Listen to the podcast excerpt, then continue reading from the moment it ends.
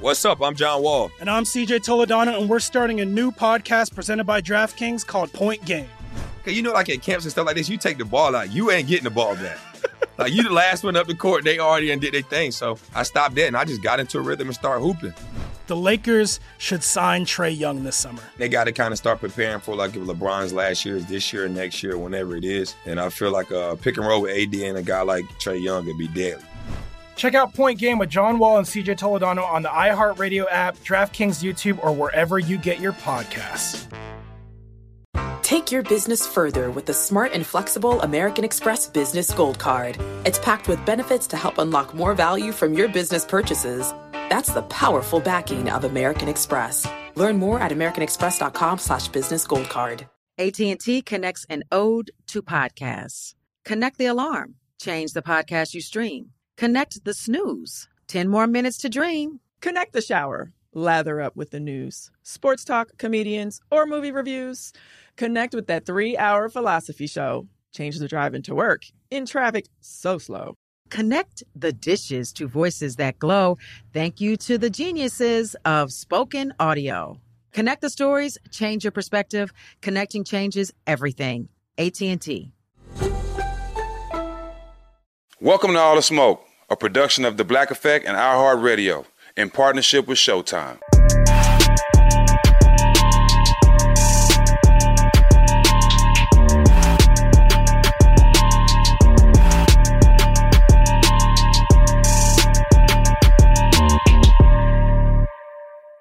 Welcome back to another edition of All the Smoke out here in Atlanta. Jack, what's good? My brother, what's good?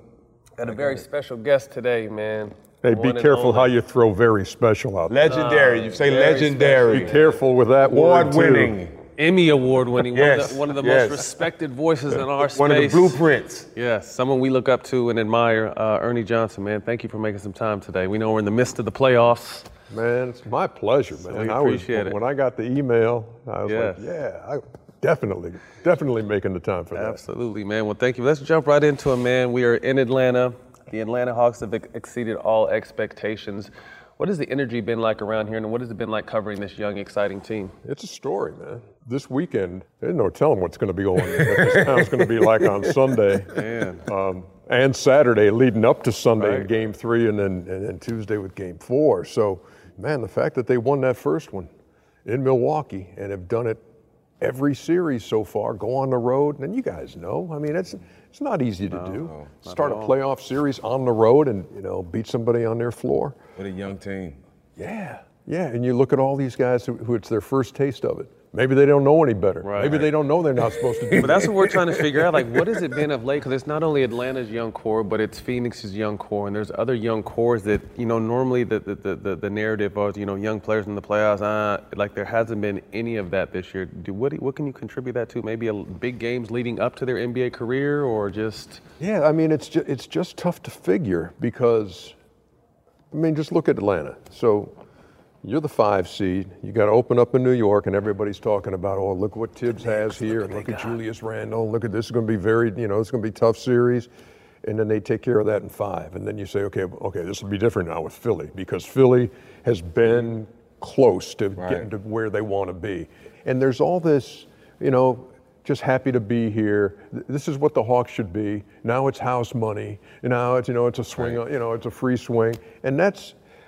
I, I guess some of that is Nate's influence, Nate McMillan's influence. Gotta be. Um, and that's what you have to rely on because, you know, you look at who's been there. Okay, Lou's been in a lot of playoff games. Capela's been in playoff games. Tony Snell's been in playoff games. But there's, you know, there's not one of these voices, you know, of a guy who's been way deep in the playoffs and knows exactly what it takes to get to this level that they can, tu- you know, tune into.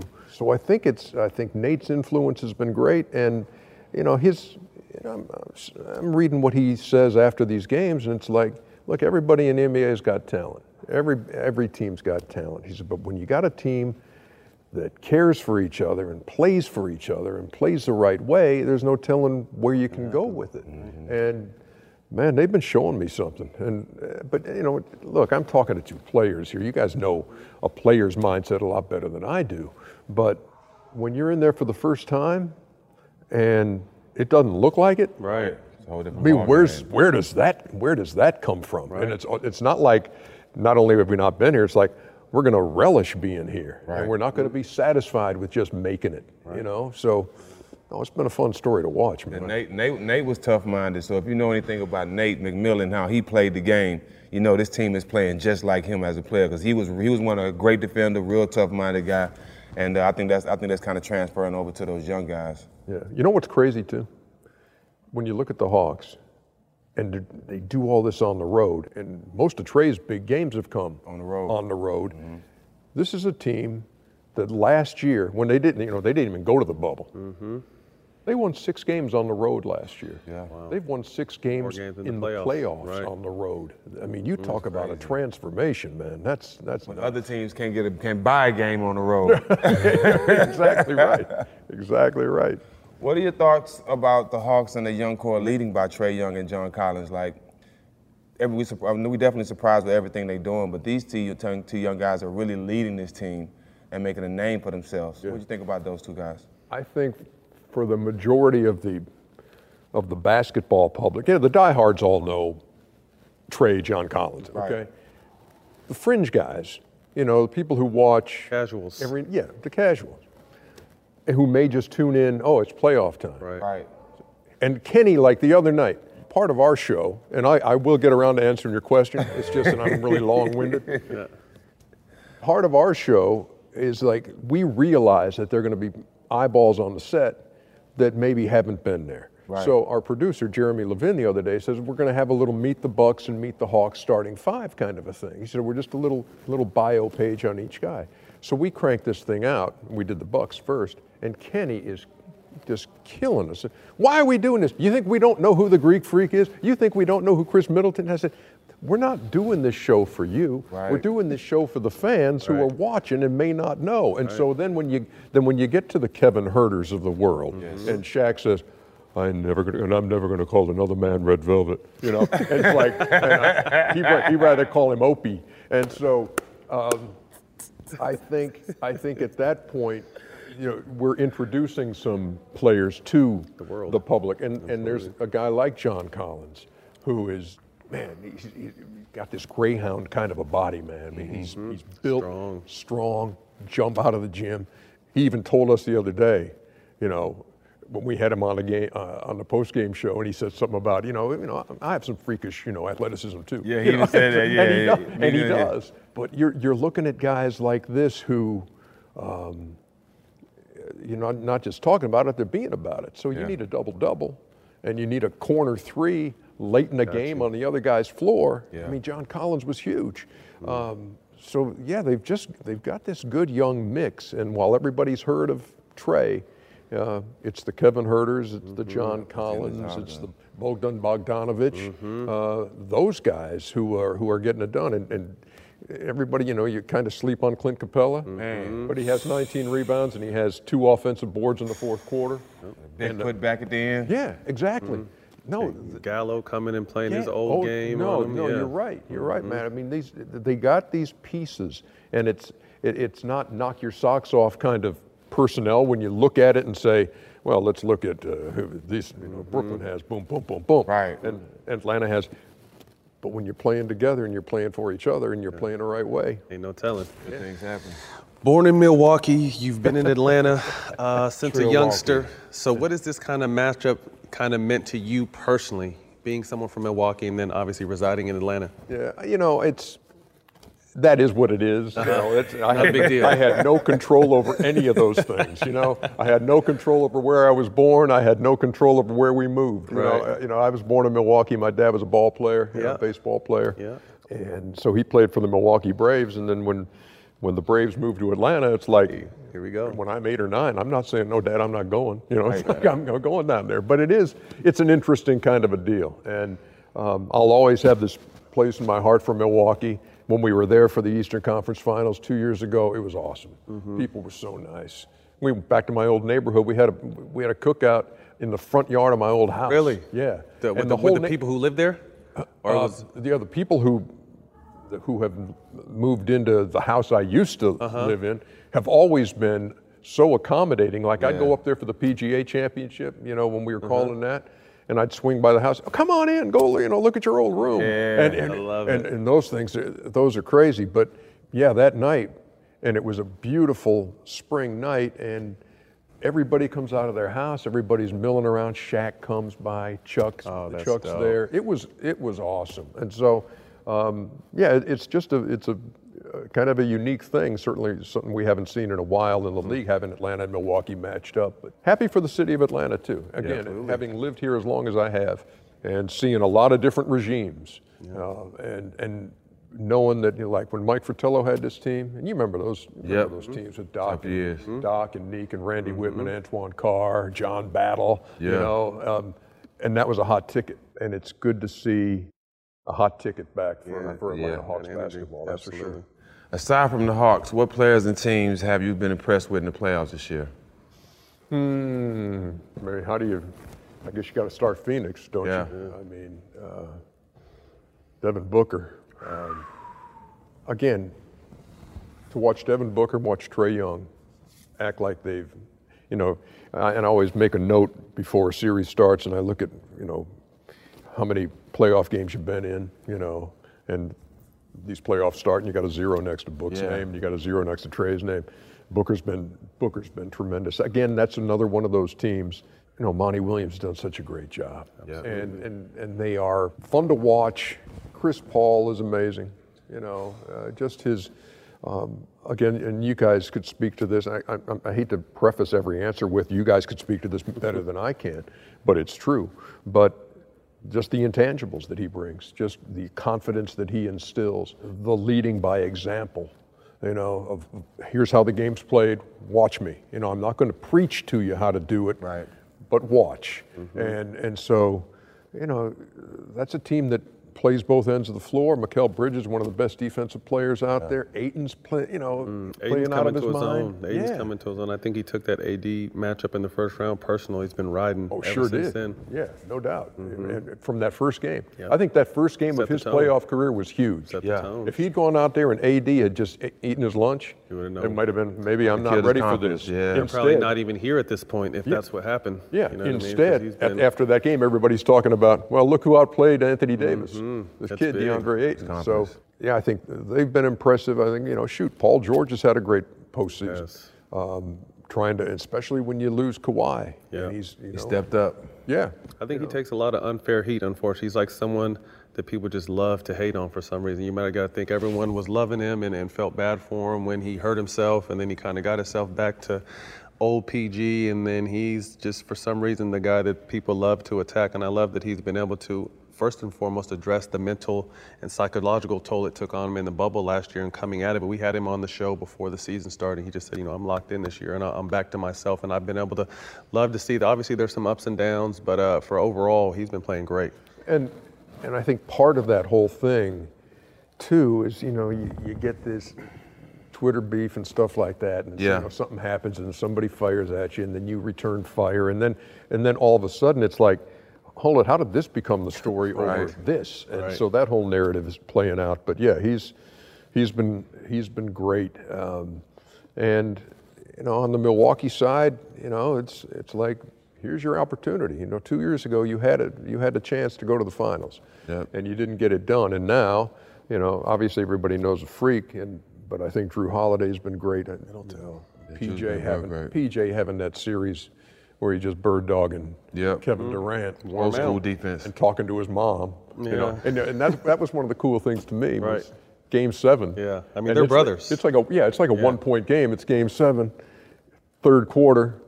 Here he is talking to Wanda, you know, and love you Right. too, you know. So uh, no, there as as in every playoffs every year, there there were great stories, there are great moments that you just you're glad to be a part of, and uh, and then to watch, you know, I can't wait to see what happens in this Atlanta Milwaukee game as we speak here on this Atlanta Milwaukee game on game two, um, because part of you thinks, well, maybe you know, let's see if the Hawks are satisfied with getting that first one, and now let's get back to our place. Or again, if if that just e- doesn't even enter the equation. Well, like you said, they're young, and sometimes those young teams don't know no better. Yeah. Like we're supposed, who, who, who, who yeah. a fuck if we're in Milwaukee? We're coming to win. Period. Exactly right. You know what's funny too about the Bucks? this year, I'm trying to make sure my numbers are right because I've been, but they had 33 games this year where they shot 50%. Haven't had one in the postseason. Wow. They have not shot 50% yet. And Hmm, really? yeah, not not in a game. That's and, crazy. and they're three ball. I mean, they're shooting 30% from three. Horrible. And they're, you know, they were, that's where they live. So Mm-hmm. Uh, that's just a nugget to throw out there. See, if if I were on the it. show right now, Charles, I don't care about that. You, know? That sounds you and your numbers. Come on, Ernie. Yeah. that was very close. Shout out to the OG Chuck, man. Yeah, absolutely. You know, most of the big market teams, all of the big market teams, are at home right now. You know, Lakers, uh, Heat, Knicks, Celtics, uh, Golden State, 76ers. I've been impressed still. It really feels like still the energy and the numbers are saying that this is still the most watched playoff since 2002. Um, it really feels like the league is not necessarily passing the torch yet, but the league is in great hands with this young talent that is on the rise. Sure. People get carried away with numbers and ratings and that kind of thing. I'm, I'm like the worst person in the world to talk to about that because I don't care if one person's watching or eight billion are watching our show. Got a job to You're going to do it the same. You're going to do it the same way. Right. And um, I'm just rooting for compelling series. That's all. That's all you can possibly want. Is that is that people during the day when they're at work um, and they're saying, "Man, I can't get home. I can't wait to get home and watch that game tonight." You know, you're not going to get that if a series is standing 3-0. You know, it's just like, I, I'll, I'll, you know, I'll get there. But when when when series are like this, I don't care which city is represented. We just want Good games. I just want compelling games. Hey, I want. And they I have want been. You, hey, I want you to look back. You know, like people are at the water cooler today, if water coolers still exist. I don't even know. You know, they're saying, "Man, did you stay up and watch that Clipper game?" Yeah, yeah, I did. And and so um, that's what we're hoping for, man. That's that's what we want. Nobody's rooting for teams. People want to say that, "Oh man, you guys are all stop friction. you are so." You know, no, we're not. We just want the games to be good, man. We ain't Let's, have at triple overtime. Let's have, mm-hmm. you know, let's have dramatic. Let's have Ayton dunking at the, you know, with seven tenths of a second throwing it left. off the backboard in the playoffs. KD with his big ass feet on the line that could have sent Milwaukee home, but oh. instead. I mean, isn't I mean, aren't those moments are just like, wow, yeah. And so, yeah, this is a great time of year for us, man. What was it like moving to Atlanta at age nine? I had no idea what Atlanta was, where Atlanta was. What you know, you're nine years old, eight, nine. I'm, I think I was probably eight, going on nine. You know, and you're, you're in Milwaukee. You know, just doing whatever eight-year-olds do in mm-hmm. Milwaukee, and all of a sudden it's okay going to Atlanta. I didn't know if that was like next to Brazil or near Antarctica. I had no idea where Atlanta was. You know, because of the reason for the move had you excited because okay, your dad works for the Braves. My dad was a broadcaster at that point, you know. So um, it was just like, man, I, I can't wait to you know go to a new ballpark and you know watch ball games and that kind of thing. And I look, and I realized I had I had this like this dream childhood growing up the son of a ball player, you know, and a, and a buy that. broadcaster. Because you go, you know, I'm going to the stadium with him. You know, he's going there six hours before first pitch, you know, and doing his stuff and everything. Yeah, I'm sitting there. I'm sitting there with my forearm on the batting cage, watching Hank Aaron take swings, and I'm like, Legendary. shoot, man. Yeah, I mean, I had it. Uh, it was great. So, uh, yeah, so moving down here was awesome. We had to get used to, had to get used to some accents and that kind of thing. I'll tell you. Here's a true. Shouty. Here's a true story.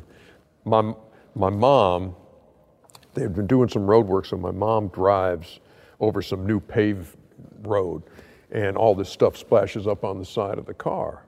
Tar. And so she says, we pull into this gas station when they used to have full serve, you know, and the guy comes out and said, my, my mom says, I need, I need you to get the tar off my car. And he says, which tar is it? She said, no, the tar that splashes. He said, he said, no, is it the left front tar or is it the right rear tar? We're like, oh, okay. Right. Welcome south. you. Okay, Welcome okay. South, no, yeah. So that yeah, that was our first that was our first lesson in the Southern drawl. That's funny. So growing up as, you know, having your dad in the major leagues and then transitioning into broadcast, what was that like as a young kid in school and, and, and around your friends? You know, it's um, it's an interesting point because it was um, you got a lot of that. Well, he's just he just made the All-Star team because his dad's the Braves announcer. You know, there was, you know, there was some of that built-in stuff like that, and or he's just doing this because his dad, blah blah blah. You get used to some of that stuff. You realize, obviously, that unless you prove it on your own, career's not going to last. Right. It's even, you know, it's like you get your first TV job in Macon, Georgia, you know, and, and, and, and so that's not the biggest market in the world, but people, well, he only got the Macon TV job because his dad's a Braves broadcaster. Yeah. Look, yeah, people at those stations don't, care. care. They don't What- if you shit. get on the air and you're horrible, Right. They're- yeah, there's no- they're not going to say, "Well, we've got to keep him." You know, his dad- you know, it's like you got to keep on that, proving right. yourself to to move up, and so um, yeah, it was again. You know, it was great. You know, it was, I spent a lot of time just going to the ballpark and watching him work. You know, I watched my dad, how he, how seriously he took his his craft. You know, in his preparation and how he treated people. And and again, it's not like he had to sit me down and lecture me about this is how you do this. This is. It was just I watched him. You see an example. Yeah, and, and I tell dads all the time now, I said, look, you got to realize that kids have superpowers, man. Mm-hmm. They see and hear everything. Everything. And so they watch, they see how you're acting when you're caught in traffic. They see what happens when you've had a bad day at the office. They see it and they hear it, and you don't, you know, even though you may not consciously be thinking you're teaching them, mm-hmm. they're learning. They're learning all something, right? Yeah. At all times. Yeah.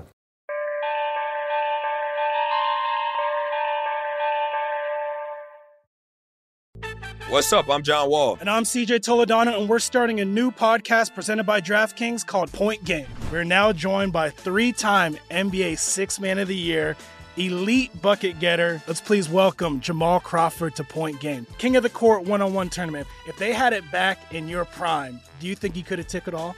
I'm gonna be honest with you. I don't think I could have took it all, but I think I would have shocked a lot of people. I think Kobe and everybody in their prime, Kobe would win a one-on-one contest. Yeah, I, yeah, because you got to think Love he's it. going to guard. He don't care about guarding. He's gonna guard. He's going to Exactly. guard. Like you see him in the Olympics, he's going to guard, and then on I'm top not of that, like that. See that? Ladies and gentlemen, please welcome Sam Cassell to Point Game. I remember you came to my room crying, tears, crying. They- I mean, he was in a culture shock. And then I, his, he's going through withdrawals about winning. remember what I told you? I said, I said, OG, you think I can get paid and go back and play in college? Because it ain't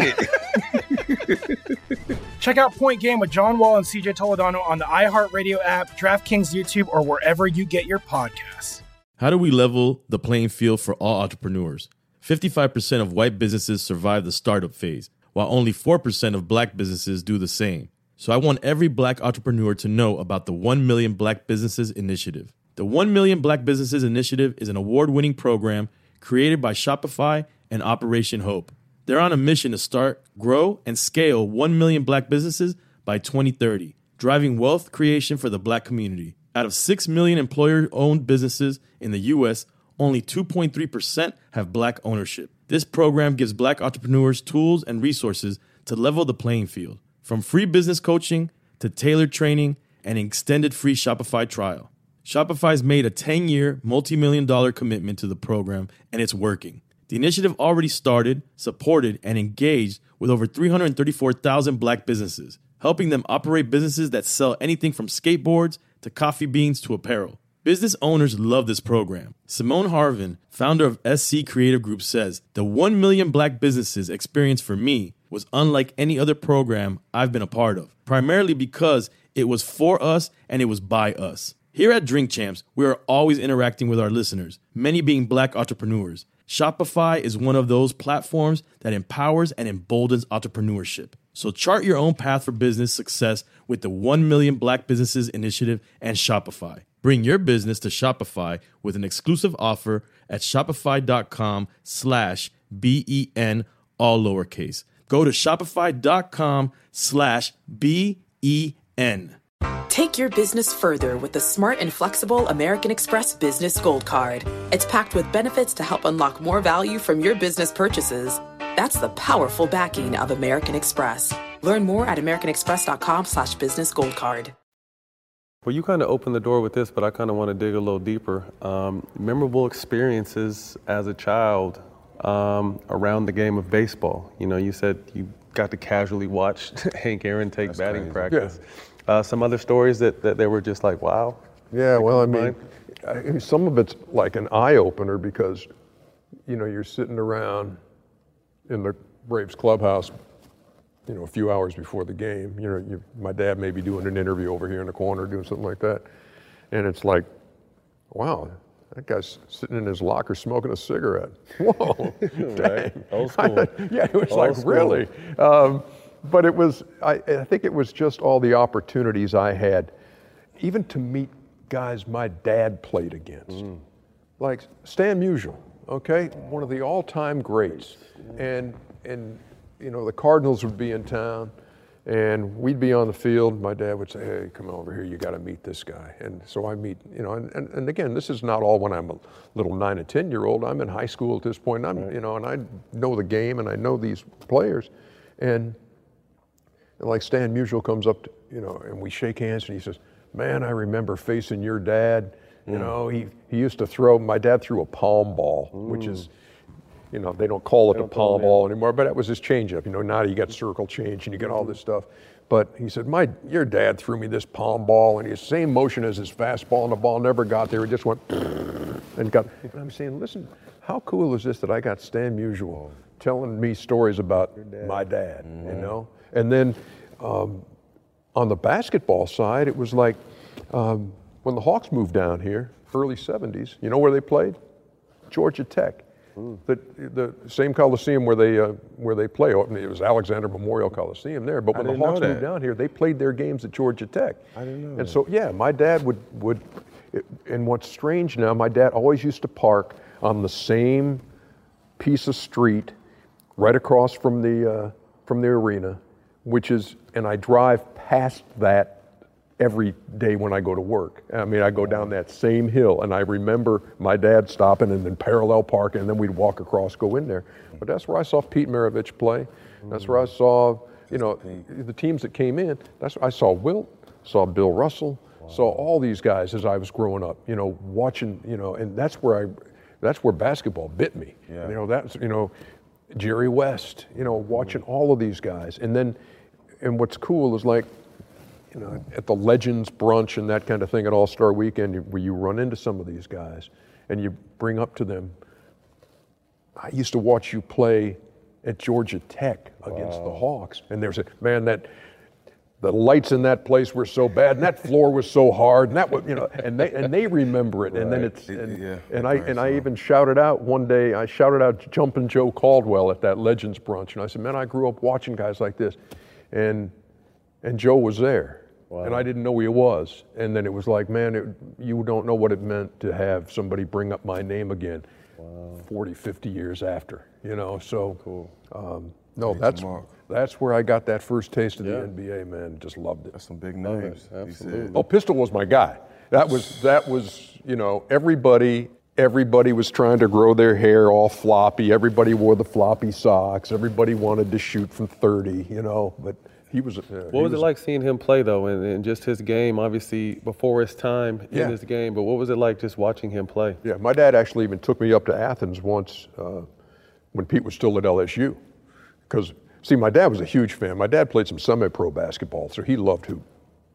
But he, you know, he'd always like, LSU's playing Georgia tonight. Uh, we're going to go up and watch Pete, you know.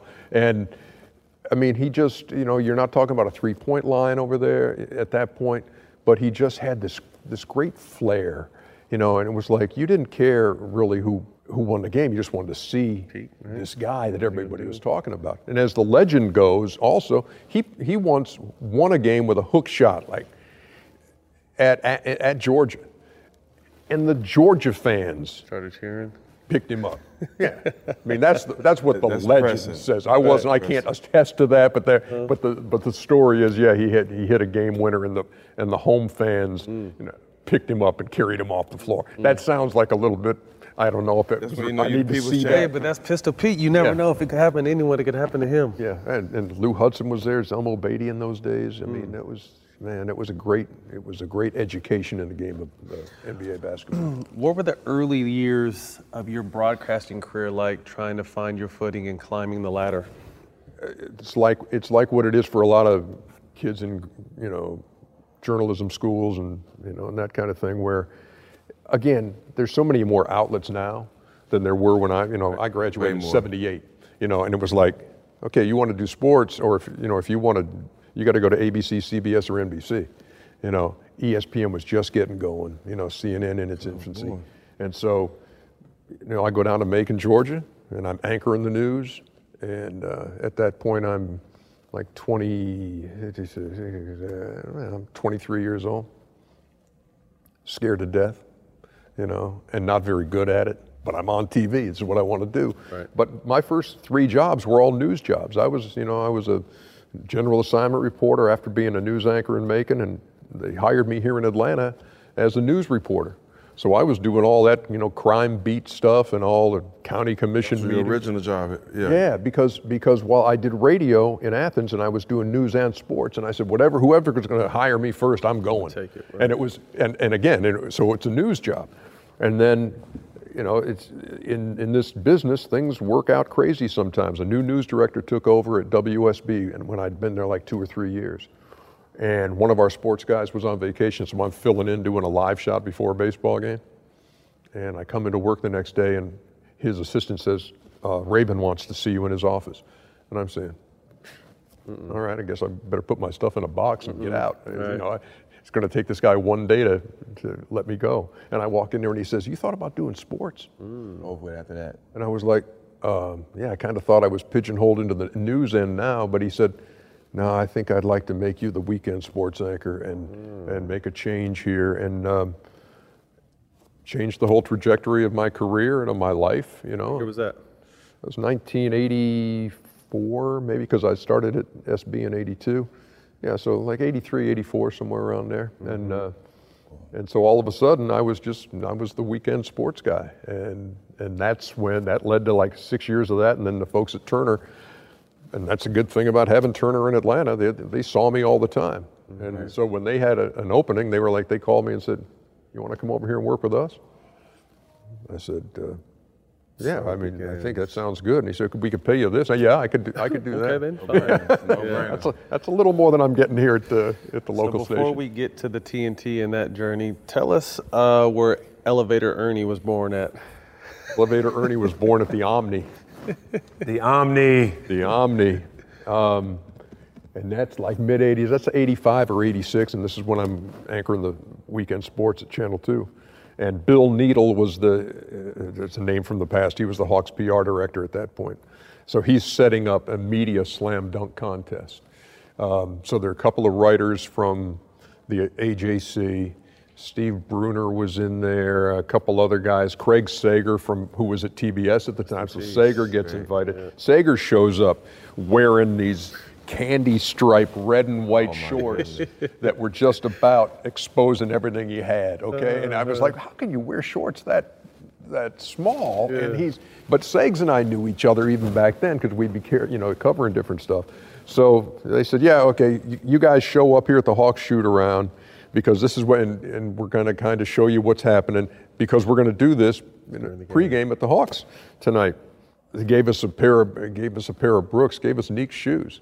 So I had, you know, I've had- I was wearing Dominique's Brooks on, on that thing, and I don't know what possessed me to wear those.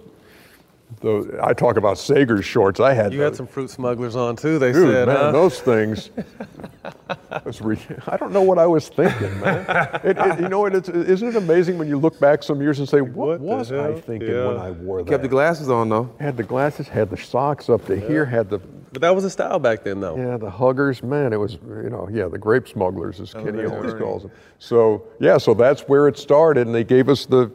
They gave us the uh, T-shirts, and mine said "Elevator Ernie," and I had no. Idea. Not like I came out here and said, "Hey, make mine Elevator Ernie." Elevator Ernie. You, know, you just showed up at that night, and they said, "Here's your T-shirt." Oh, Elevator Ernie. Okay, and that's and so yeah, we did like on an eight-foot rim. It was it was some brutal entertainment. Mm. But I look back at some of those pictures, and I saw Craig Neal, who was one of the judges. Yvon Joseph, member from Haiti, Yep. was a, a center Mm-hmm. at Georgia Tech. He was one of the judges, and uh, and then uh, somehow that video resurrected itself on our air, and now it won't go away. So now at any slow moment, anytime they want to. They That's want to hurt deal. me. They, they bring There that it thing is. out. Could you jump? Could you? Did you ever could dunk in real life on a real golf? Look at me. Come on, man. What do you think? I could touch a net. There you go. well, you never know. You could have been airborne in your younger days. Man, I, no, no, I, I never could. I touched the rim maybe, but I could never do that. I could, I could never, and that's and that's what I don't know what it was. And I think it maybe if I had had what a lot of young players these days have, and that's you know. There are training, Training. tools and that kind of thing where somebody can actually both. tell you, here, hey, mm-hmm. look, this is how you, if you want a vertical, this is what you're going to have to do, and you're going to have to work on this, and you're going to have to develop. But, but for me, it was like, um, look, I, even though you look at my physique, I was not a big guy in a weight room. I know that's surprising. Um, but it was like, I'm one of those guys who were like, when I was taking PE classes and they started doing pull ups, I always found a way to kind of like get to the back of the, the line way. every time. Yeah. And then they say, oh, let's move over here. Good. So we were, t- we were talking about that too. How you know when we were younger, we just played outside. We played everything. We played outside. There was no training. There was no. You had games. You barely had practice. Like now, because I have 12 year olds now, and it's really like almost not a job, but almost like a job with their routines at a young age. And I kind of just missed the days of just going outside and playing until the lights came on. That's ball up. No, you're exactly right, and and that's the same. And the world's just different, Right.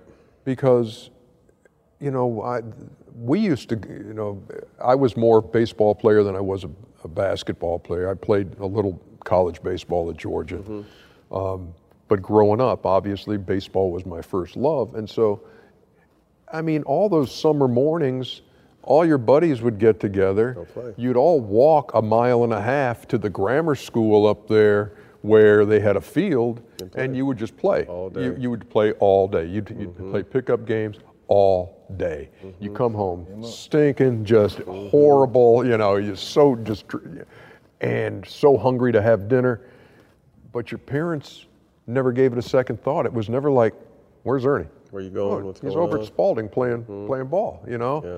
But it's different. It's different, and we didn't have video games and any of that stuff, yeah. man. It was like just go, Go just go and play. Now I can't. Now I can't get my kids outside. Like ugh, outside, Dad. They What are you got talking every about? gadget in the world. Yeah, yeah, Yeah. yeah. But you got to you got to bribe them. I'll get you a Right, video game to right. go outside Just and go play. outside and play.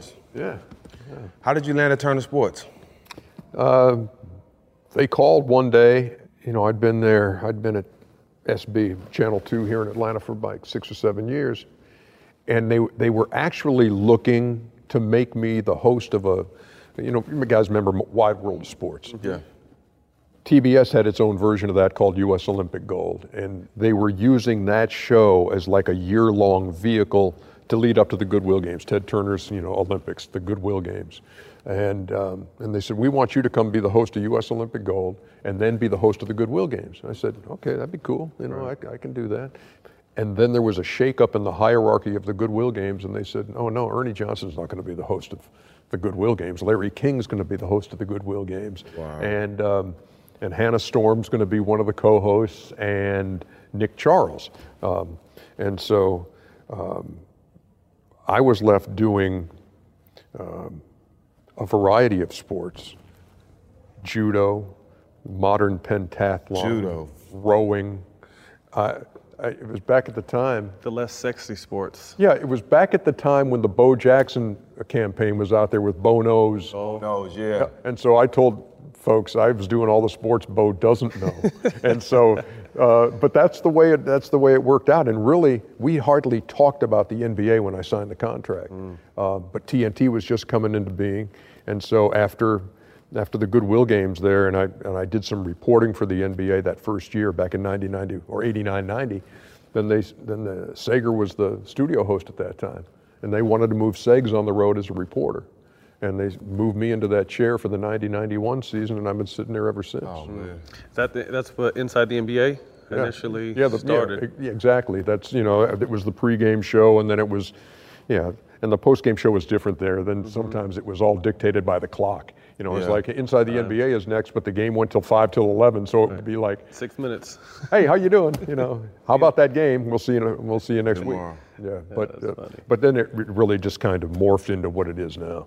Please paint a picture for me. What the NBA was like in the 90s. Take us back. Oh, what the NBA was like in the 90s.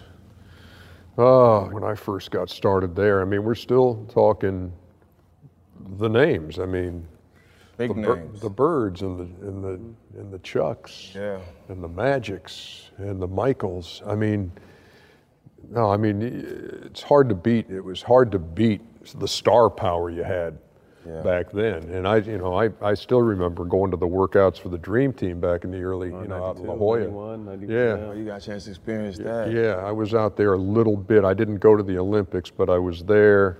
It was like the same time as the draft too. So you go out there and and Marv Albert said something really interesting the other day because he he was thinking back on that dream team and he just remembered the first time he saw that collection of talent walk out on the floor at the same time.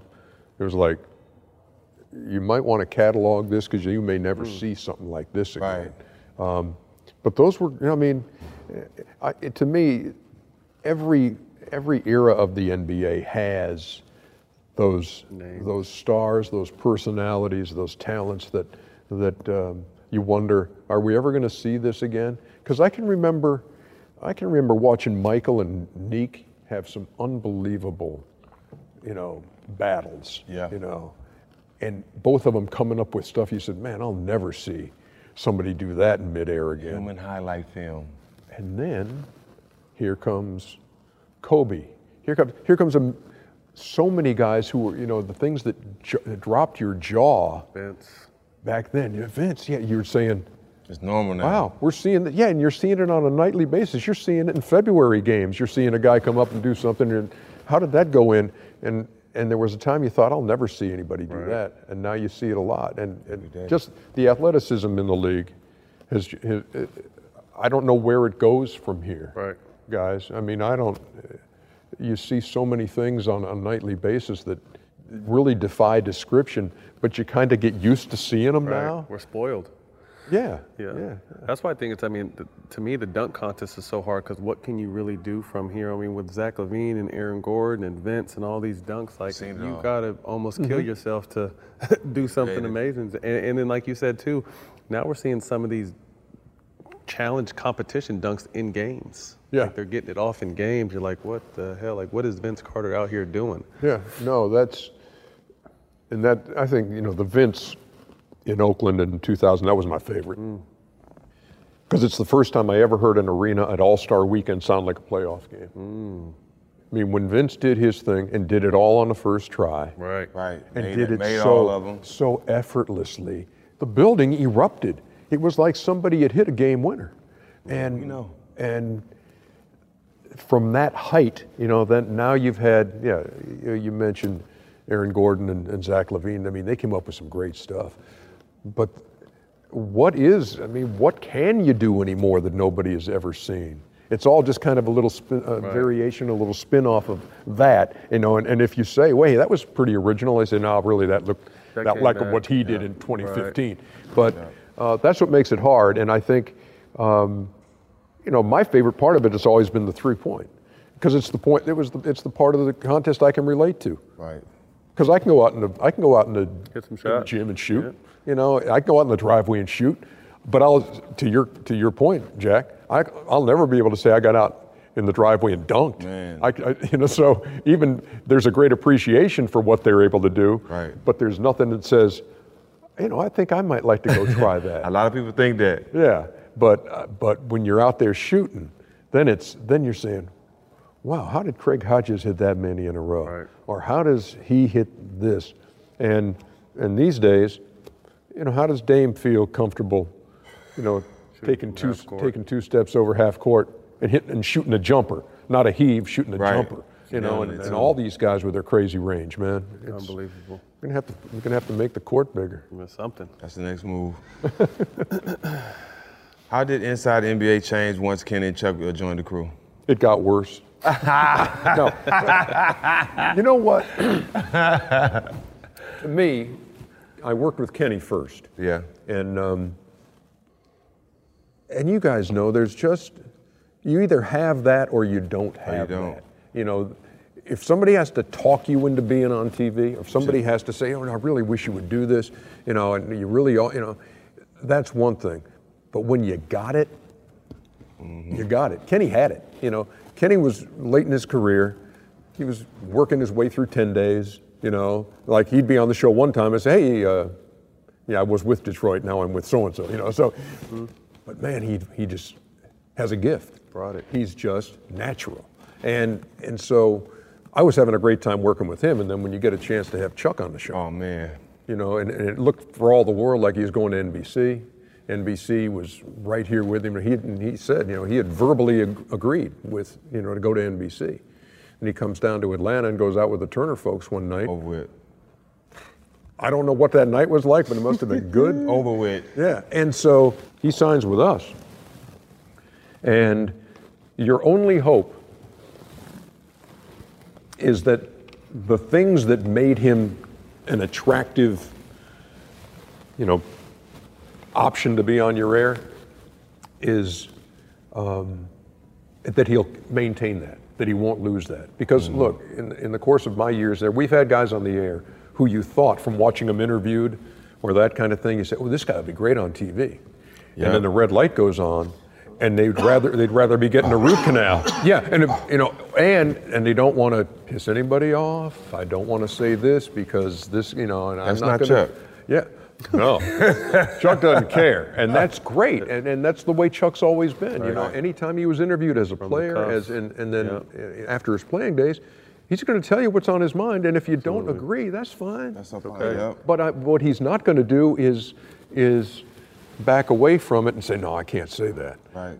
And, and he's got that over me because sometimes there, you know, there are times in a commercial break where I'll say something. He said, "Oh, you got to say that on the air." I said, "No, no, no I'm not gonna, I'm not gonna do that." He said, "Oh, "I'm stealing it." I said, "Go, you, you, can you go ahead. You, you, you take that." Um, because it was like the other day, you know, when Indiana um, fired Nate Bjorkgren as the head coach, and and then um, in the commercial break, I looked at Chuck and I said, you know, they had Nate McMillan. They had, and I said, they fired the wrong Nate.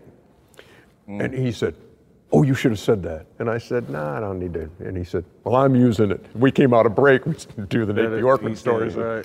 Fired the wrong Nate, you know. Right. So, Chuck's got that. That's not in Chuck's DNA to hold back.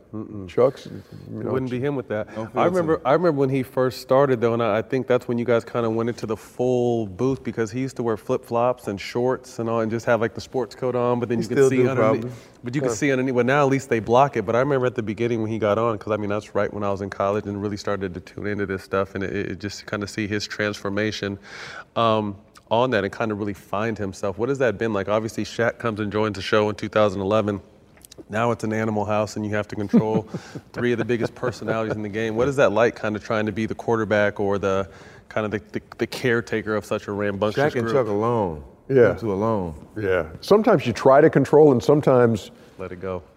it's just Good for Yeah. TV sometimes. Well, no, no, 'cause you, and you have to know that, Yeah. guys. You have to have the, and our, to our producers' credit, Tim Kiely, who was at our producer for a long time, and now Jeremy Levin, have a good feel for that, and they know. I'm still going to stay out of their ears at, during this. This thing is rolling. Let them go. And then, but there are times also when you say, "Look, okay, we're to the point where Chuck's repeating himself. We're at the cha- we're at the point where Shaq's about to Fight you know, him. Blow a you know explode a blood vessel if he you know like because they just can't they can't disagree on something without like feeling like you have to talk louder than the other guy to Yeah. be heard like the other day when they're talking about how you defend uh, know, Trae Young and the drop coverage and that kind of thing and Charles says and Shaq is screaming over here on my right and he's just no you're not, and, and, and then it's like okay I'm still going to stay out of this for a second but it, and then every now and then hey let's just hear Charles, okay? And Charles, now let's just hear Shaq. So that's more my role in the thing. Nobody cares what I think about, you know, how to defend Trae Young. They want to hear from the players. Yeah. But what I'm trying to do is, hey, look, nobody's going to understand anything Anybody, right. if you're yelling and he's screaming, and then he's going to come over and try to move furniture. So that's that's where that's where you step in and try to just moderate and kind of say, hey, guys, this is this is a great discussion, but let's Mm-hmm. let's make it maybe a little more you know, discernible rather than just you shouting at him. But they know the game and they come at it in different ways, They man. And and so what you don't want to do is get in the way of really good analysis by saying, "Oh no, now we got to go to commercial." Our producers are great at saying, "Well, make the time up somewhere else." You guys Right. were rolling on Let that, so that's good. Who is it? The producers? Do you guys help just the creativity with the show, from Gone Fishing to Kenny running to the board to I guarantee? Like, where does all the creativity? That you guys have any input, or is it kind of just play by ear, go with the flow? Everybody's got input. Love it.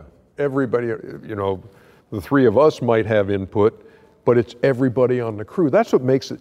That's what makes it so much fun. Looks like you guys are just having a blast Yeah. every single night. But it's everybody upstairs. I mean, it can be. It's it, it's the assistant graphics guy who thinks Underdog. Yeah, it's underdog. You're right. You're right. It's everybody. But it's lighting guys. It's audio guys. It's and it- the men and women who work on that show come up with an idea, and you know, like we we'll have a production meeting three four hours before. Uh, Chuck, Kenny, and Shaq are not at that, and they're not invited to it because we don't want them to know what we're what we're thinking about doing.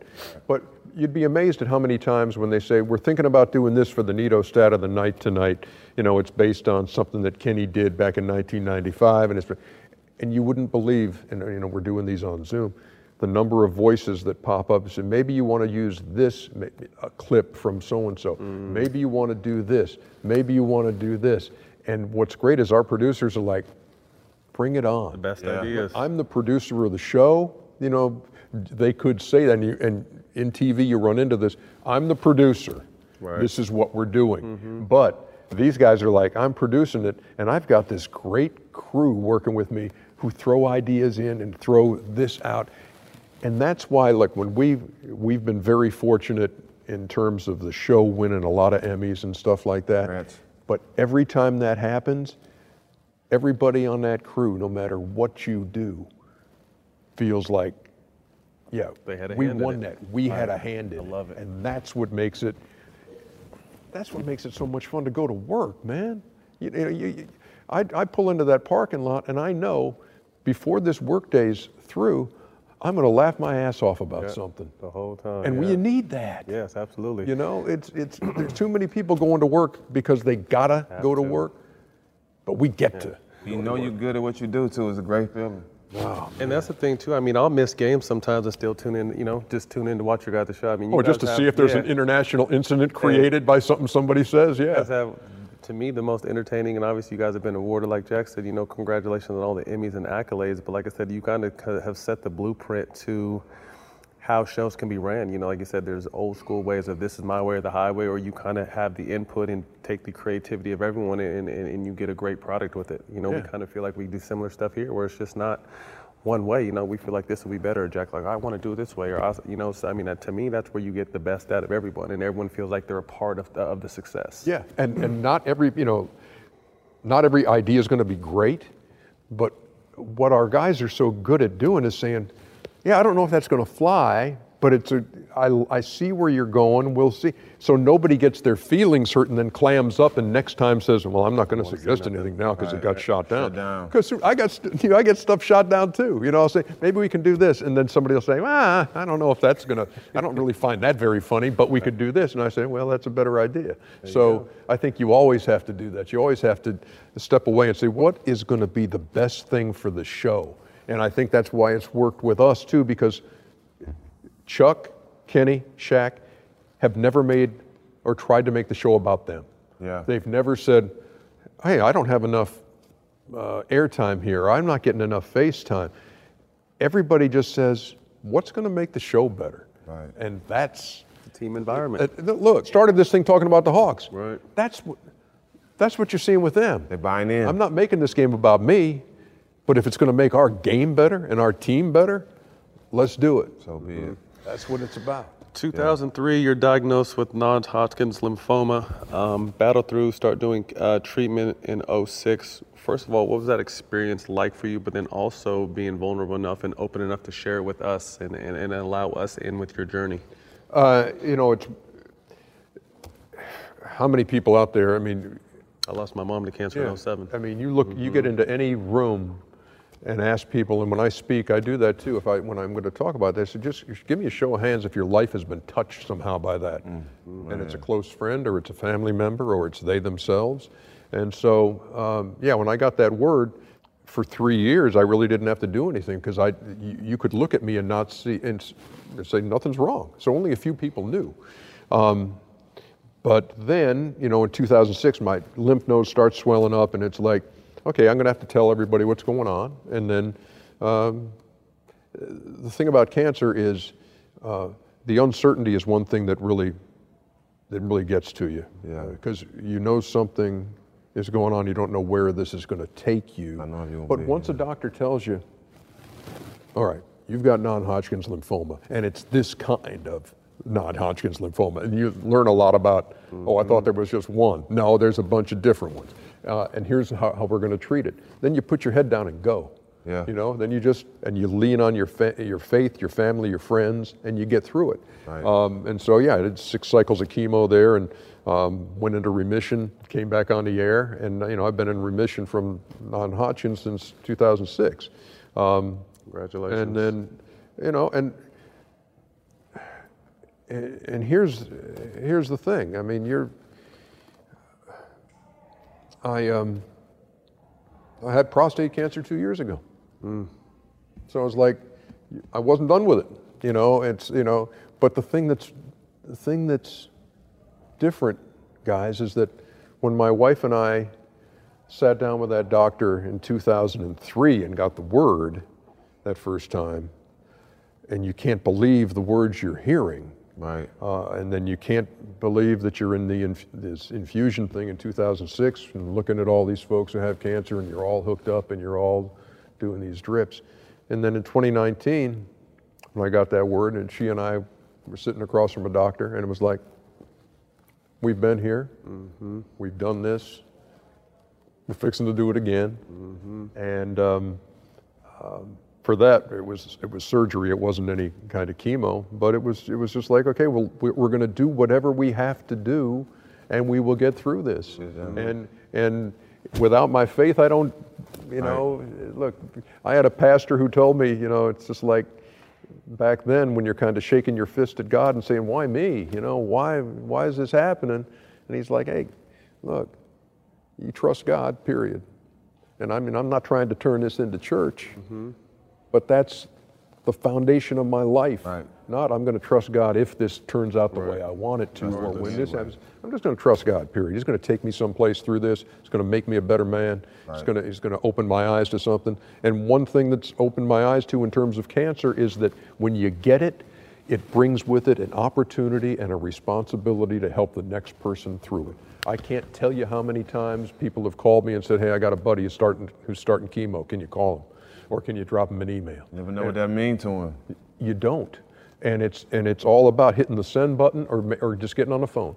Yeah. I had I had one of those this week. I just called this guy. You know, he didn't know I was calling, but a friend of his had called and said, "Hey, he read your book and he and he did this," and it was like, "Hey, John, how you doing? Ernie Johnson." Wow. Wow, really? I said, "How we feeling? We're good." You know, I'm a little scared. You know, it's like, let's talk about it, and then you wind up swapping stories for 20 minutes and saying, you know, you're going to be, you're going to get through this thing, man. And, and, and so people did it for me. I'm trying to do it for people. You know, it's like there's always going to be folks who, in that club that nobody wants to be in. You know, that membership, I wish that membership would dwindle down to the point where you wouldn't have to worry about it. Yeah. But it keeps on going. And so um, every time some new member gets in that club, and you can call them and say, it's going to be okay. Means a lot. You know, it's going to be difficult, maybe at times. It's going to be okay. Yeah, not not to the magnitude of what of what you had to fight through, but I got a message this morning uh, from Deion Sanders, and uh, I'm going through my own transformation with you know I stopped drinking and smoking and everything, and um, a lot of people don't understand it because we have a show called All the Smoke. But I got a message from him this morning, and it seemed like he always sent me the message at the right time. Yeah. And uh, just to just to tell me that the direction I'm going in, everybody's not meant to, and keep leading and stay strong. And, and you need to hear stuff like that sometimes, especially from legends like Deion Sanders, because a lot of people on the outside might not understand where you come from and where you're going. But to hear people who've been at the top their whole life multi multi sports and who he is as a Hall of Famer, one of the greats. To hear that from him, it gave me more inspiration to continue to fight and be who I am. Jack, I was so gonna- I understand that. No, I was going to say to you, when you when you read that text or you get that phone message or you get that email, and it's like, we all need encouragement. Yep. You know, people can look out there and say, well, this guy's got it all. He must have this, you know, and this and Still human. man, there is nothing like encouragement. There Right. is nothing. And and it's one of those things that, and it hits you right out of the blue when it's like, man, that just made my day. I was instantly in tears. You know, so that meant a lot. That meant so I, I know what you're going through. No, that's that's tremendous, man. I love hearing that.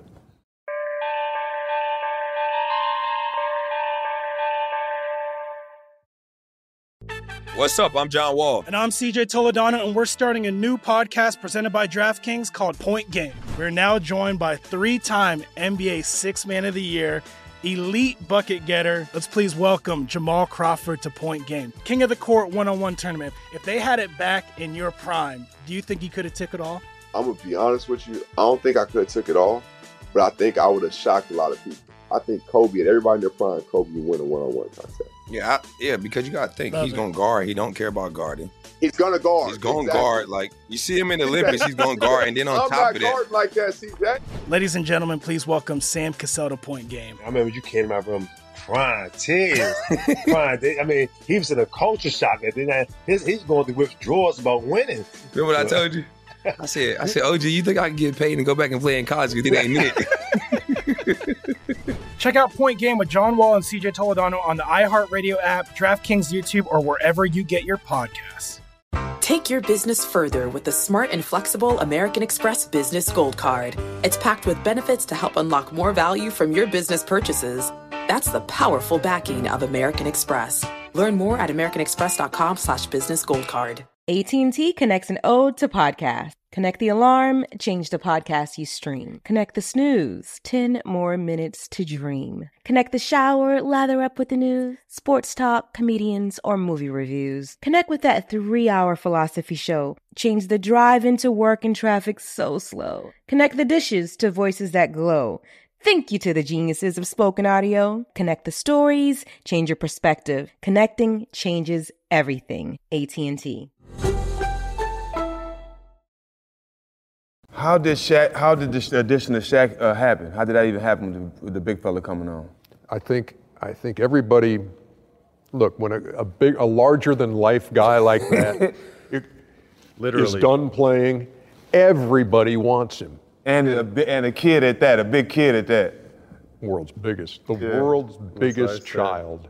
But if he's going to be out there and he's going to want to do TV, you got to be crazy not to make a run at him. Right. You know, and so everybody makes a run at him. But I think, you know, there were some growing pains. I mean, I'll be honest, man. You know, it's like number one, you're switching careers. Okay, so you, nobody expects you to jump from that into this seamlessly. uh, Like, okay. But he's, you know, he what endeared, what he looked at with our show is the fun we had. Yeah. You know, Shaq just happens to be an, an all-world basketball player. It wasn't because he studied every player in the game or is this great student of of how to of how to play. It's that's like he just happens to be really good at that. So it wasn't like the breakdown of games that that had him saying, "I like to be on that show." It was that s- some crazy stuff happened on our show, and he wanted to be part of that. And so. Um, you know, and that was from the, you know, from the jump. You know, he'd get on there in that first show and said, "Push that Christmas tree over on me. We'll get a, you know, a lot of YouTube." hits." you know, so. Um, Yeah, he's but- with the shit too. He's down for fun. yeah. so oh, he already is, knows, man. And we would, and you know, it got to the point after the first couple of months where he was throwing out all these suggestions. You know, you can tase me. I've been to stunt school. And, I've been to stunt school. But I could just picture him Yeah. saying all this shit. No, though, and Kenny like- and, and, and Kenny was like, Shaq, take a step back. He said, Pace "You know, yourself, big fella." We're afraid you're going to set set fire to yourself, and we're not even halfway through your first year here. Is- Because I think what he had to realize that is a lot of what is funny on our show is really organic. Organic. Yeah, that's It Shaq. Organically just happened. happens. You know, Yeah. it's look. Shaq didn't Staged. mean to break the internet the night that he that he told us on on the air live that he didn't know that the Warriors played in Oakland. Oh man, big He fella's did. crazy. Unbelievable. He did. And I was like, we're doing the highlight live. And I said, we go to Oakland for the highlights. And he's, why do you keep saying Oakland? I said, because that's where they're playing the game, man. He said, is that where they play? and, and we just kind of like stopped the highlight. And for Charles, he said, how many years did you play in the league? Yeah, you know Charles from the roast him after that. Yeah, and he said, and he said, he said, you know, I just always thought, you know, we stayed in San Francisco. I just thought we always played there. I just got on the bus. See, you don't plan that, Right, and, and, and there's nothing in a production meeting that says, okay, look, in that third segment, let's see if um, Right. Shaq knows where the His Warriors play. geography, It just happened. Right. It just happened, and so. Um, He's learned that. There are certain times that he's also, you know, he's had ideas. Let's do this because I'd like to, you know, and that's great. Mm-hmm. But most of the time, stuff that people find funny just happens on our show because it's just, you know, it's Kenny turning the wrong way in the chair and somebody beating him to the board. I don't even know how that stuff all started, but now, you know, you part of the show now. Now you pick your spots, yeah, and it's like, okay, I got him here. If he turns, if he turns, turns toward Charles, I'm going. But um, no, that was, I think Shaq, uh, you know, eventually grew into that role, and now he's very comfortable breaking stuff down, whether that's on the others or whether it's Rudy Gobert, or whether it's, you know, what's Embiid doing, why is Embiid good tonight, you know, what do you not like, and so. Um, yeah, so now we're just the four of us, just, you know, we just do our thing, man. What is it like for you, though? Obviously, you and Kenny initially started bringing Chuck in, bringing Shaq in, learning everyone in this space now. Like you said, it's a completely new space for them. So learning them and then trying to kind of, as you can, much as you can, kind of control and, and work people in and out until they have their feet underneath them. I think uh, all of that comes with reps, and and I think, uh, and again, the more you work with somebody, then you kind of know what buttons to push, and you know what's, and and it even it it even affects your mind into as you're preparing for something, um, and, and you're preparing for a show, and you see a number or you read a quote, and you think, man, when I throw that quote out tonight, Charles is going to jump on that, and I said, or I- yeah, if I throw that, if, if I throw that number out, Shaq's gonna, or if I throw that out, Kenny's gonna go, whoa, really? I know, so it's kind of knowing those buttons to push, and so, and so when when people call me like the traffic cop on the show, it's like an insult to a really good traffic cop. Because when you really good traffic cops are going to wave this car through and this car through and this traffic's going to stop because we don't want any fender benders. We don't want anybody, you know. But for me, it's like I know if I wave Shaq into this intersection right now, Chuck gonna is going to broadside him, and so that's you know, I'm I'm like this rogue traffic cop Right. who would who would be assigned to desk duty for being so damn bad at his job. Yeah, and so yeah. and so uh, I think that's what I think that's where you kind of learn. Let's let him go here, and then and, and again, it's also just trying to get everybody that touches. So Mm-hmm. you don't want the the story the show to be this cookie cutter thing where okay, you're always going to go to him first, and he's going to do this. Sometimes you're going to say, Shaq, I want to hear what you think about this. I, hey, we just saw that dust up there late in the half. You know, do you think he did that on purpose? Or can, so it that's kind of my thing is is like make everybody feel like they're always involved equally in this thing, and knowing that if I bring this up, he's going to just Go crazy. get crazy on this guy. So that's you know that's kind of how that whole dynamic works. How has it been working in someone I'm a huge fan of, and I know once he's done playing, he's going to be graded. How's it been working Draymond in when he comes on set? Because he's one of the brightest basketball minds I've ever been around. Yeah, you know what I told him? Yeah, you're the what I front- you're told the him the water. other day. What I told him the other day, because he's, yeah, I mean, he's been on our show, The Arena, Mm-hmm. you know, talking social issues, and he's been, he's been with us a few times. I, I told him last time. I said, I said, must be, must be good to be you. He said, what? I said, because I don't know how much longer you're going to play, but as soon as you take those sneaks off the next for the last time, you got your pick. Mm-hmm. You can go anywhere you want. I said, mm-hmm. you're that good. That good. Yeah, and I did. I mean, and again, I think people need to hear this. Right. You know, people need, you know, in this business, I think I think what goes on a lot of times is somebody may not be doing the greatest possible job they can be doing, but they're not getting any input. You know, they're, they're- it's like you're out there to sink or swim. You know, if you're going to keep making the same mistakes, and uh, maybe people are just too reverential and not not going to bring it up and say, "Hey, you might want to do this and it might make you better." Well, what are you doing telling me? For me, I think it's I think it's look. You need to tell people when they're doing great, Right. and when and and I think you need to tell them, you know what, you could how you could really be better is if you did this. Right. You know, and just and that's just my opinion. You know, and but what I told I told Draymond, and and and, and he probably already knew it, but I told him I said, you can write your ticket. You could write your ticket right now. Well, opinion coming from you in, in, in that saying. Yeah in, in that space, that's more than an opinion. That's that's the best advice you can get. Oh, but man, I mean, he's good. I mean, he speaks his mind. He and, and, and for him, he just jumped right into the flow of our show too. Mm-hmm. It's like he's he's sitting in, you know, earlier in the playoffs. Each of the guys took a night off, so he mm-hmm. moved from this chair to this chair Yeah. to this chair, Yeah. and he's great in every chair. Didn't miss a beat. No, no, and has great stuff to say. And again, like Chuck, not holding anything back. Right. hey, this is how I feel. Right. You know, Stand when, on it. And when Chuck says, you know, I, I, like the Bucks to win the whole thing, you know, I- no, I asked, I asked Draymond, so who you got coming out of the East? He said, seriously? Yeah. He said, well, Brooklyn. He said, you know, when, and this is when all three are going to play together. Right. And and Chuck's like, "Now I got the Bucks coming out. He's and his just his word was just good luck, Chuck. You know. that- so Right. um, and again, things change because of what what goes on with injuries and that kind of thing, and who gets eliminated. But to the original point, Draymond Green. Shoe in. Yeah. Oh. Yeah. Great. Shout out Draymond. Shout out Dre. You guys un- had the unfortunate duty of uh, being live on air uh, with the Kobe tragedy. what was the emotion like and energy like, and how tough was it to be able to get through that particular night? I've never been in a show like that. I mean, in 31 years. It was the most unique show I've ever uh, ever hosted, and because it was so fresh from, I mean, it happened Sunday. We're in LA Tuesday, and we are in the middle of Staples Center, empty, just to talk about it. Shaq hadn't even talked to anybody about it at that point. Um, Jerry West is on the show. Uh, we just had other voices. I think Rick Fox was on that show at some point. And it was just, you know what?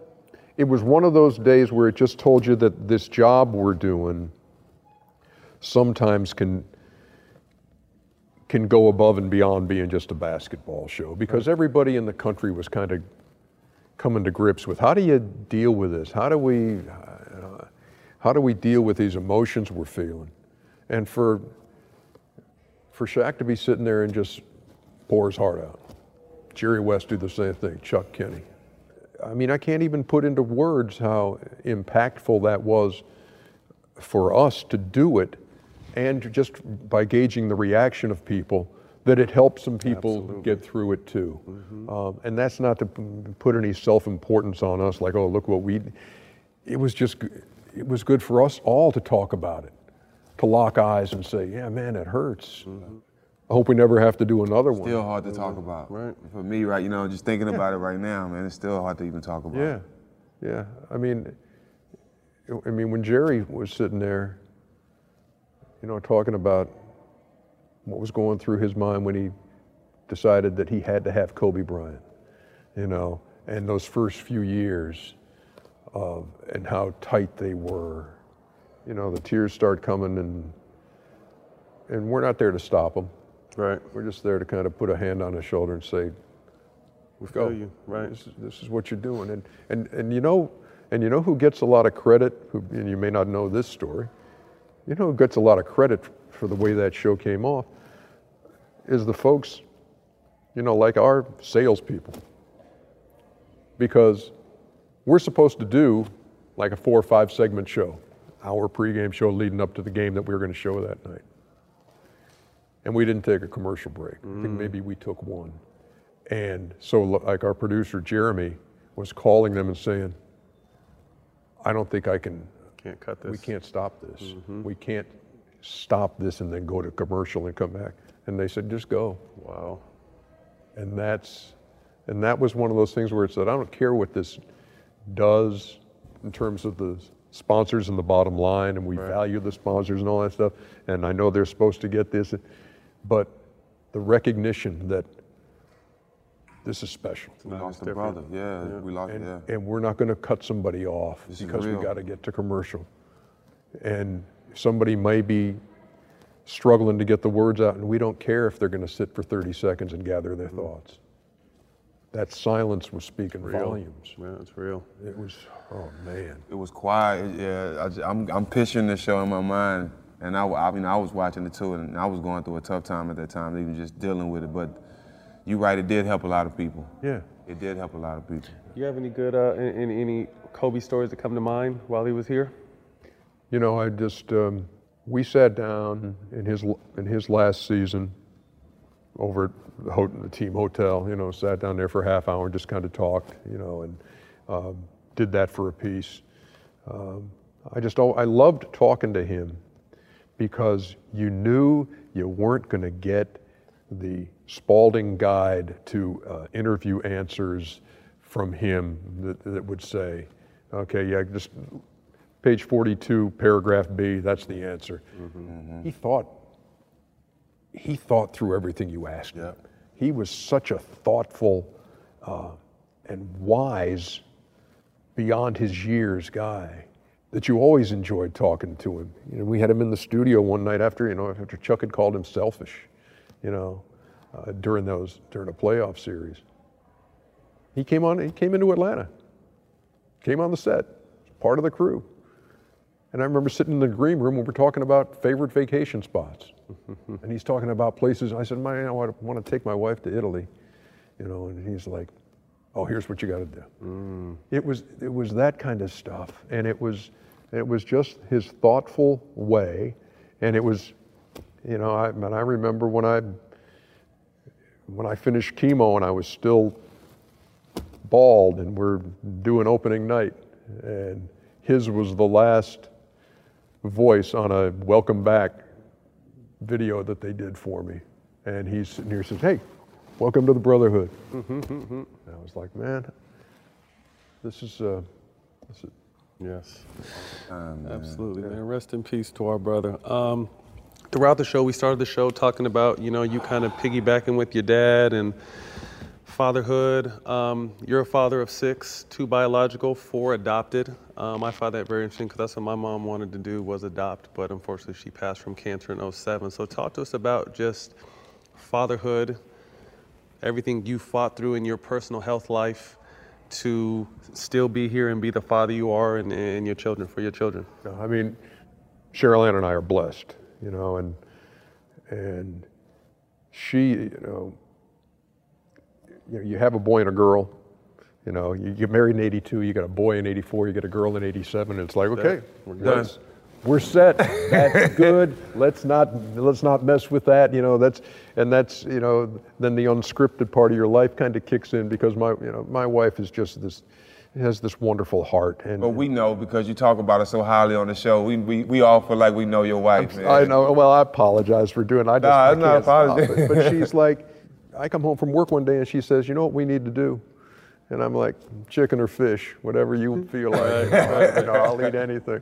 And she's like, she's like, "We need to go to Romania and get one of these kids out of an orphanage over there." Because she had seen the ABC News 2020 about these kids just warehoused in this thing, and, and you know, they're special needs kids. They're being forgotten, and and so we wind up. You know, she goes. I stay here. I'm I'm in Atlanta with our kids who were like three and seven at the four and seven at the time. Oh, they, they were still babies. Yeah, so I'm taking care of them.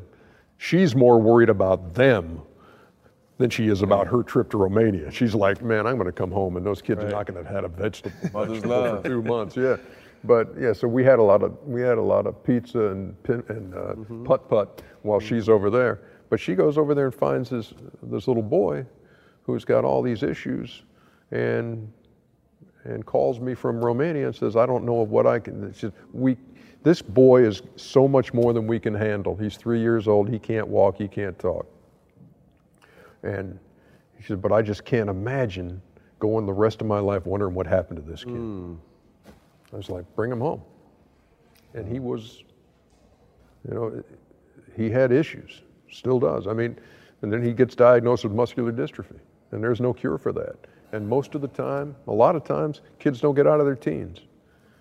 Guy's 32 now, man. I got this 32 year old miracle at my house, and and he he's on a ventilator. Um, you know, can't do anything on his own, but he's amazing.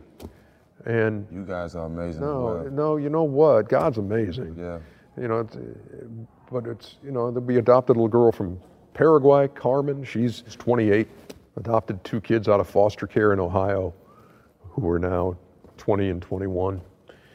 But we've, you know, it's not because me and Cheryl are great, and then we don't do this for any pats on the back. It's just like everybody. There's value in everybody. Yes. There, if, if you w- will look for it, there's value in everybody, and, and they all, and everybody deserves a chance to shine and a chance to be what they can be.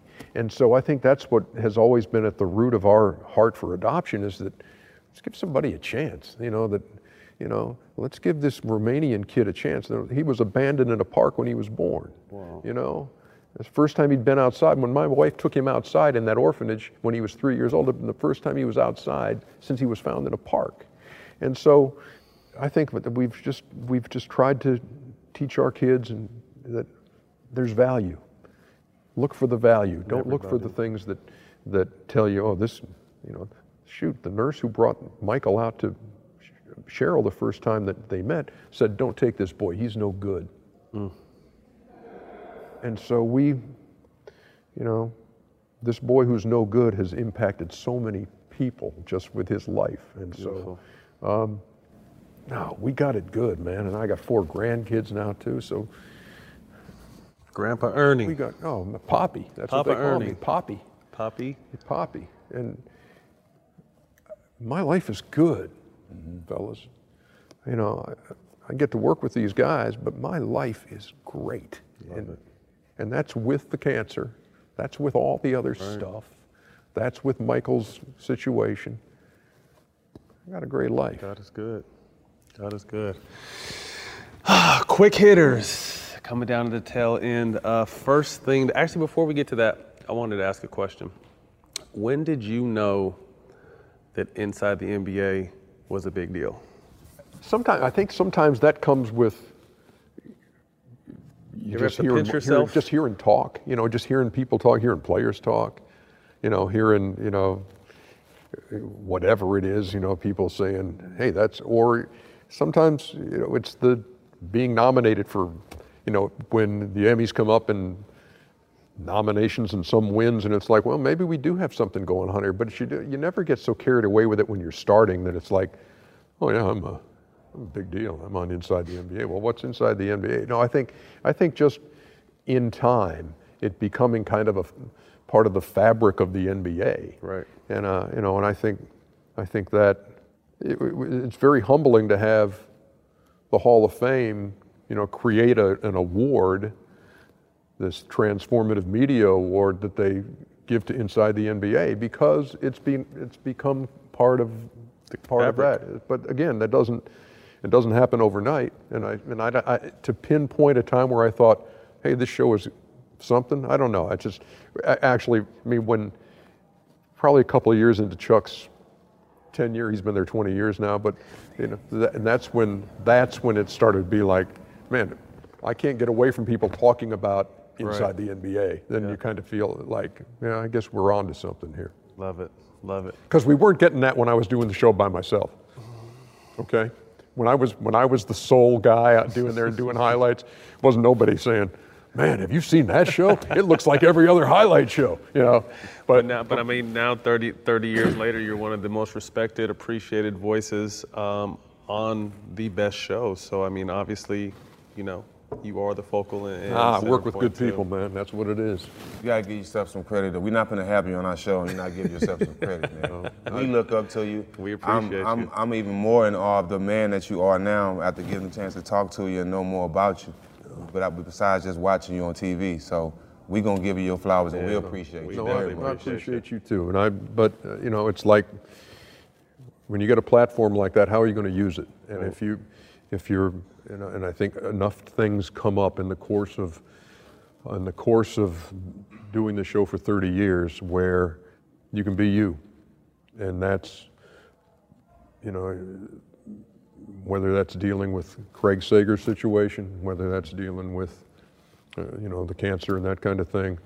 Um, there are enough things that come up, whether that's dealing with Kobe, whether it's dealing with the pandemic, um, that people will see who you really are in times like that, where they don't see it when you're just saying, hey, there's a three, hey, there's a three, look at that dunk, hey, what do you mean, Shaq? Hey, Charles, stop it, you know.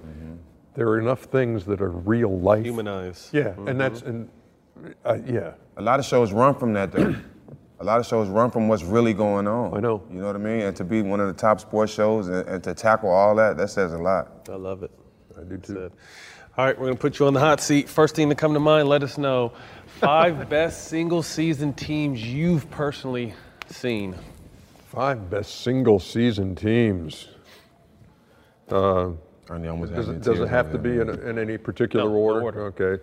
You know, 73 win Warriors, 72 win Bulls. I think that uh, that San Antonio team that came back and beat Miami in the finals was uh, was What one of the team? Great- yeah, the, you know, after losing it, then they come back Yeah. and they just throttled them, Yep. and it was like a clinic. And I'll go, I'll go back to uh, those early those early season uh, or early '70s Hawks teams where I got to watch Pete. Uh, that'll be in there, um, but that's just that's from a just personal. yeah, that's, That's what we're uh, asking. But um, the Golden State teams were really fun to watch.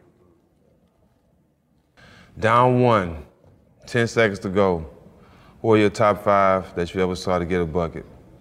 Hmm. You've seen a lot of basketball. Oh, but I mean, I think I think you put I think you put Kobe and Michael in there, and you may want to put Isiah Thomas in there. Oh, yeah, he gonna go get it. Zeke gonna go get Yeah. it. Man, I hate questions like this because I know see. You've seen because- so much. Because I know, you know, I'm thinking to say, man, how could you not say this? And because that's the way it is these days. Oh, yeah. Anytime anybody ranks anything and then say, how could you not say this guy? Right. Um, but I'll, I'll just give you, I'll throw those three out at you at this point. I like it. It's like I'll take those three though, any day. Top two most memorable events you've covered, sports or non sports? Mm. That I've covered or that I've been at. Either. Been a part of. Okay, so I was sitting there when Hank Aaron hit 715. Wow. So that was cool in, in Atlanta, Atlanta Stadium. So that would be in there. Um, and another one would be watching Jack Nicklaus. I was I was at the mic when Jack Nicklaus played his final hole at uh, St. Andrews in his final major at the at the uh, British Open. This this episode and Jim Gray episode, man. I don't I don't know. no. Jim Gray's Jim Gray will out to me. Oh, Jim man, Gray's got know. so many know, moments where he You're was right. at. You know, Yeah. he's he's there when guys get getting punched or getting their ear bit and do all kind of stuff. But he's but I but that was that was that Jack Nicklaus moment was was incredible because that's in the birthplace of golf and that's like everybody in the town had come out by the end of the day, and. Uh, It's crazy. but there are a lot of good ones. But and but I'll say this: working working baseball with my dad will be the greatest thing that uh, nothing will surpass that. Calling games with him, you know, dad. sitting shoulder to shoulder calling games Amazing. with your dad. How many can say that? I want a question. This is not on the list, but I wanted to know since you brought it up. If it's up not on the list, I'm not going to answer it. I'm sorry. Hank- what kind of person was Hank Aaron? You got to know him personally. kind, gracious, humble, um, and a gentleman. And and and again, you know, when you're sitting in the dugout hours before a game, and he's coming by and asking you how your little league team's doing, you're like, hold on just a second, is this really Aaron, happening? right. But I also went to high school with his sons, Okay. with Henry and Larry, and everybody just says the same thing. You know, he felt totally comfortable coming to a ball game, sitting in the stands. you know, and and it was, he was he was a, you know, one of the all-time greats, and and didn't do it for the fanfare. Didn't do it. You know, my dad. One of my dad's greatest comparisons when back when Willie Mays and Hank Aaron were, you know, these two stalwarts and these two foundations of the of baseball. And people would say, well, you know, Mays is better than Aaron. and my dad would say, Aaron can do everything Mays does, is, but his hat doesn't fall off. Mm, right. You know, so like, like there was never, there was never this showmanship by on Henry's part. There was never, you know, he just had these incredibly sharp reflexes and these incredible, this incredible power in his wrists. You know, where he wasn't hitting 500 foot home runs. He was just hitting home runs that left the ballpark before you knew what was happening. So, and uh, no, he was just to be able to, to be able to have that relationship and to be able to call him, you know, when my dad retired, I was putting a video together and I said, I need Hank on this video to talk about, you know, playing with my dad, um, you know, and then, you know, having my dad call so many of his games. And Hank just meets me down at Atlanta Stadium. We sit there and do an interview and talk, and it was, he's just a good, he was just special. Great, yeah. Great Special. man. All right, back to the quick hitters. Uh, five dinner guests, dead or alive. Five dinner guests that are alive or No, dead, dead or or alive? alive. Dead Just or alive. Dinner table with you plus five. Yeah, well, my dad's there. You know, one of my favorite people in the world is in living here in Atlanta is Andrew Young. I'd love to have uh, love to have him be part of that. Um, Pistol Pete would be fun to have there. Um, and I and I think that probably uh, um, I would like to I would like to have the Apostle Paul. Uh, and just to hear about that journey and that walk and how that all happened. And uh, and um, so how many is that? Four. That's four. One more. Abe Lincoln. Wow. Nice. I like that. All right, last question to finish up. Five. Yes. Yeah. Last question to finish up. Who do you want to see on All the Smoke? You have to, and hold up, before you answer, you have to help us get your answer on the show. Oh, so it has to be somebody that I can up. help you Set with. up. Oh, let's see. Sits to your far left sometimes, or actually all the time. Let's see. Sports figure or any figure? Anybody. Whoever you feel. Um, you know who you should have on your show? Who? PJ Morton, you should have on your show. PJ Morton, keys for Maroon 5. Yeah. Oh, okay. And has won Grammys like the last two or three years. Yeah. And is one of the coolest dudes out there. Dope. Talk talk music with that him, with that one? talk life with him. We're coming for you, PJ, PJ Morton. Morton, I'll help you. There you go. We Yeah. appreciate Make that. that happen. That There you- we go. I will, I will make Make that that happen. happen. Well, thank you. Well, Ernie, again, we want to thank you. Obviously, give you your props. Again, you're someone that's, you know, as players, we don't respect many voices for people who haven't actually done what we've done. And you are at the top of the list as far as players go and respect and appreciating the advice you give and the way you lead and the way you help so many people, man. So we just wanted to make sure we thank you for coming on the show today, but also for everything you do that you might not even realize you being you helps everyone else with. So. I appreciate y'all appreciate very that. much. Man, I appreciate you asking and having me on. And Yeah. uh, we got it good. Absolutely. We got it good. Well, that's a wrap. The great Ernie Johnson. Uh, you Careful catch this. throwing that word around. Excuse, excuse me. He's the legend. Stop. The legend. Okay, The the legend. legend. Using any adjective. The legend. We, we Ernie using him on our show. we know what you mean to us. Yes, you can catch us on Showtime Basketball, YouTube, and the iHeart platform, Black Effects. We'll see y'all next week. This is All a Smoke, a production of The Black Effect and iHeartRadio in partnership with Showtime. At Bet365, we don't do ordinary. We believe that every sport should be epic. Every home run, every hit, every inning, every play. From the moments that are legendary to the ones that fly under the radar. See for yourself when you sign up today and get $150 in bonus bets when you bet just $5. Whatever the sport, whatever the moment, it's never ordinary at Bet365. 21 plus only must be present in Ohio. If you or someone you know has a gambling problem and wants help, call 1-800-GAMBLER. Terms and conditions apply. From BBC Radio 4, Britain's biggest paranormal podcast is going on a road trip. I thought in that moment, oh my God, we've summoned something from this board. This is Uncanny USA. He says, Somebody's in the house, and I screamed.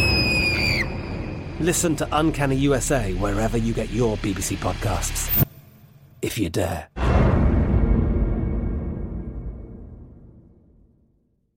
AT&T connects an ode to podcast. Connect the alarm, change the podcast you stream. Connect the snooze, 10 more minutes to dream. Connect the shower, lather up with the news, sports talk, comedians, or movie reviews. Connect with that three hour philosophy show. Change the drive into work and traffic so slow. Connect the dishes to voices that glow. Thank you to the geniuses of spoken audio. Connect the stories, change your perspective. Connecting changes everything. AT&T.